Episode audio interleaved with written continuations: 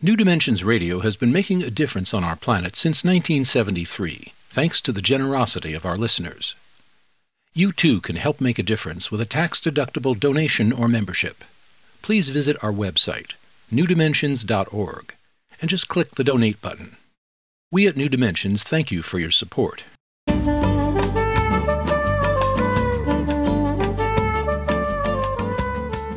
Hello, I'm Justine Willis Toms. Today I'm hosting Claudia L'Amoreaux. She's the founder of Mindful Digital Life, and she's an educational consultant for parents and young people. And Claudia, I want to welcome you to the New Dimensions Cafe. Hi, Justine. It's great to be here with you. Great to have you.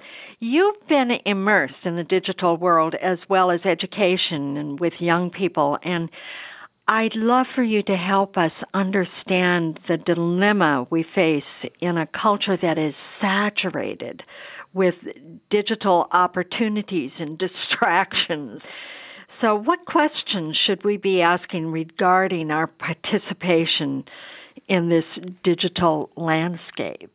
Well, I love that you framed it as opportunities and distractions, and how opportunities can be incredible distractions. You know, I, I, think about like how much amazing stuff comes my way every day just in my email inbox. And I think that we're all challenged, especially young people in a sense, it's a great challenge because we have the opportunity to develop our focus, our powers of concentration and focus and choiceful attention in, in ways that I'm not sure any other generation has had. I mean, certainly we had to develop our powers of focus when we had saber-toothed tigers after us, but um, this is like a new form there are a lot of new skills that we need to cultivate.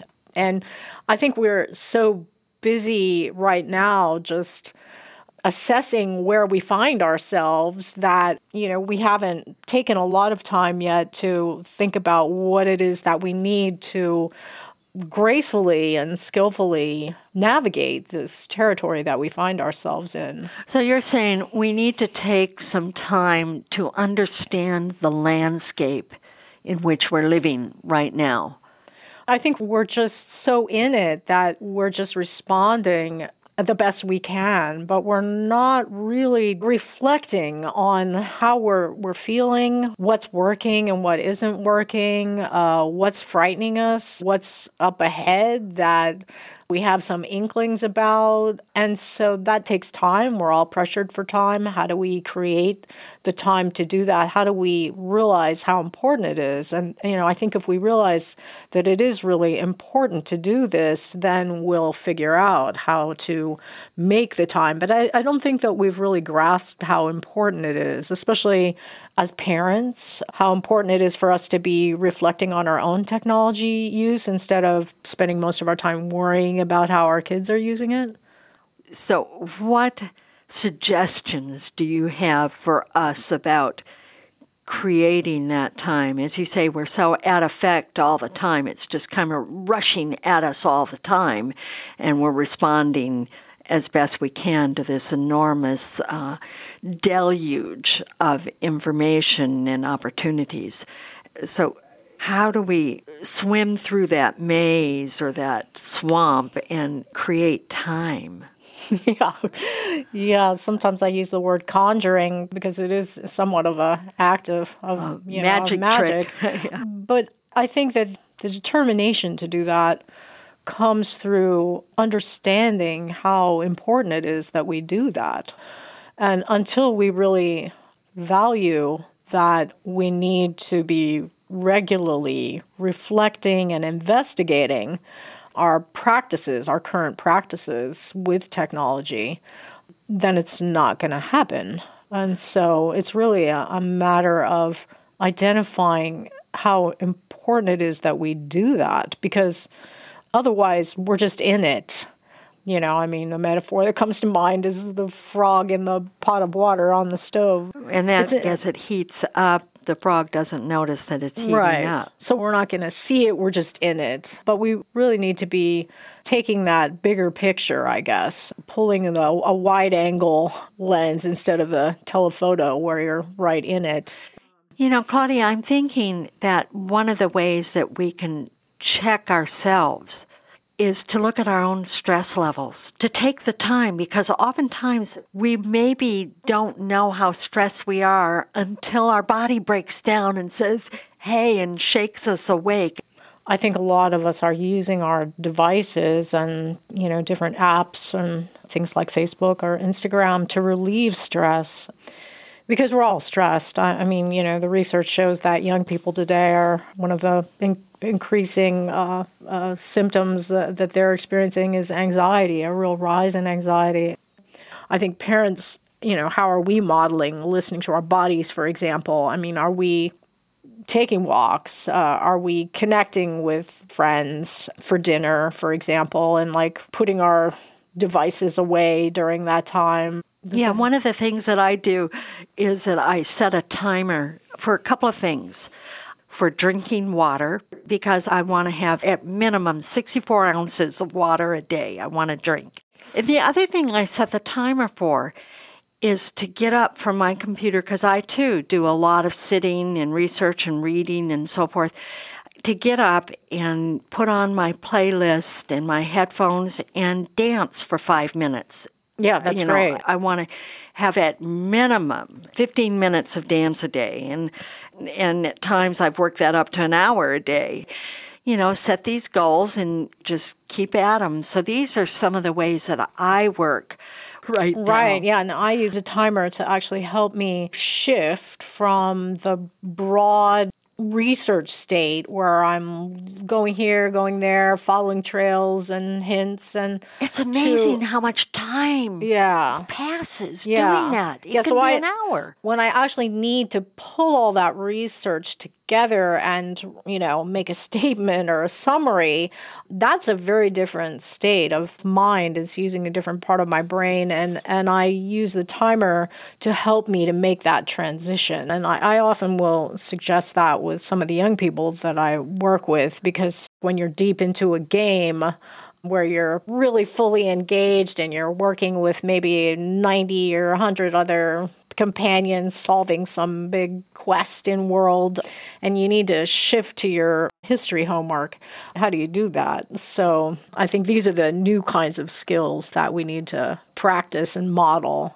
And different skills are going to work for different people. So I often talk about it in the frame of creating different experiments and then reflecting on how that experiment went and then fine tuning it until you get something that really works. So you're really taking a more designer approach to your own engagement with technology rather than just letting the technology design your habits. Exactly.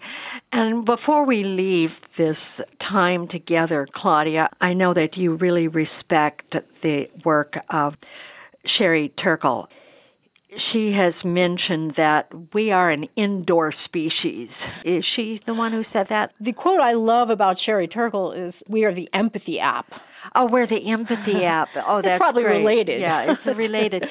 but I really want to talk about that indoor species. I'm not that's sure. That's the new REI report. They did oh, a beautiful REI. report called The Path Ahead and they're uh, drawing on a lot of research about how we're becoming an indoor species and uh, spending, you know, I think, oh God, there was one statistic, something like kids are spending four to seven minutes a day outside, which is pretty intense when you think about the long range consequences of that. And so they've done a, a beautiful uh, report that kind of offers the two paths, you know, like it's not hopeless, but we need to make some conscious choices to continue inhabiting the bigger world so, what is the benefit of getting outside and being in nature? I mean, there's so many. Some of the research shows that uh, children who are struggling with attention issues, just spending a short period of time outside, embodied in nature, wider world, engaging with the elements, makes a tremendous difference in their ability to focus. It makes a difference in creativity.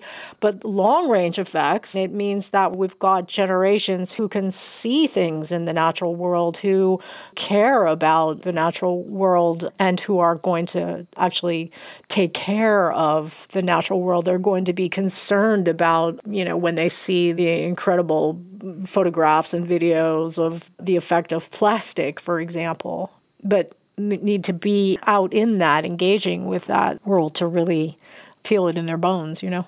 Exactly.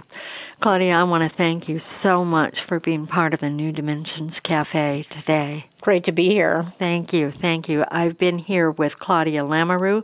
She is the founder of Mindful Digital Life.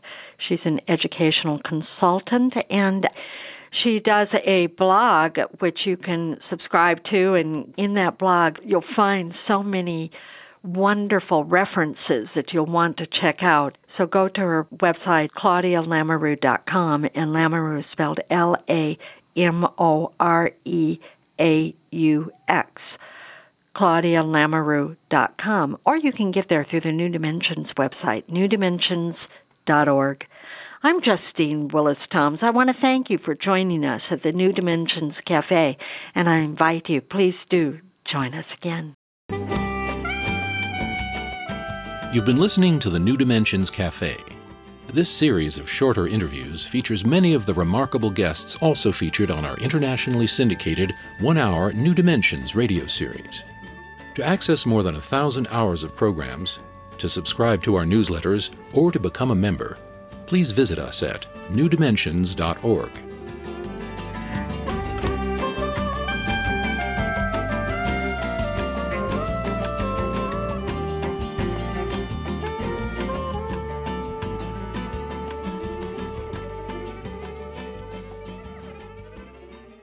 New Dimensions Radio has been making a difference on our planet since 1973, thanks to the generosity of our listeners.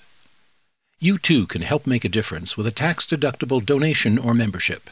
Please visit our website, newdimensions.org, and just click the Donate button. We at New Dimensions thank you for your support.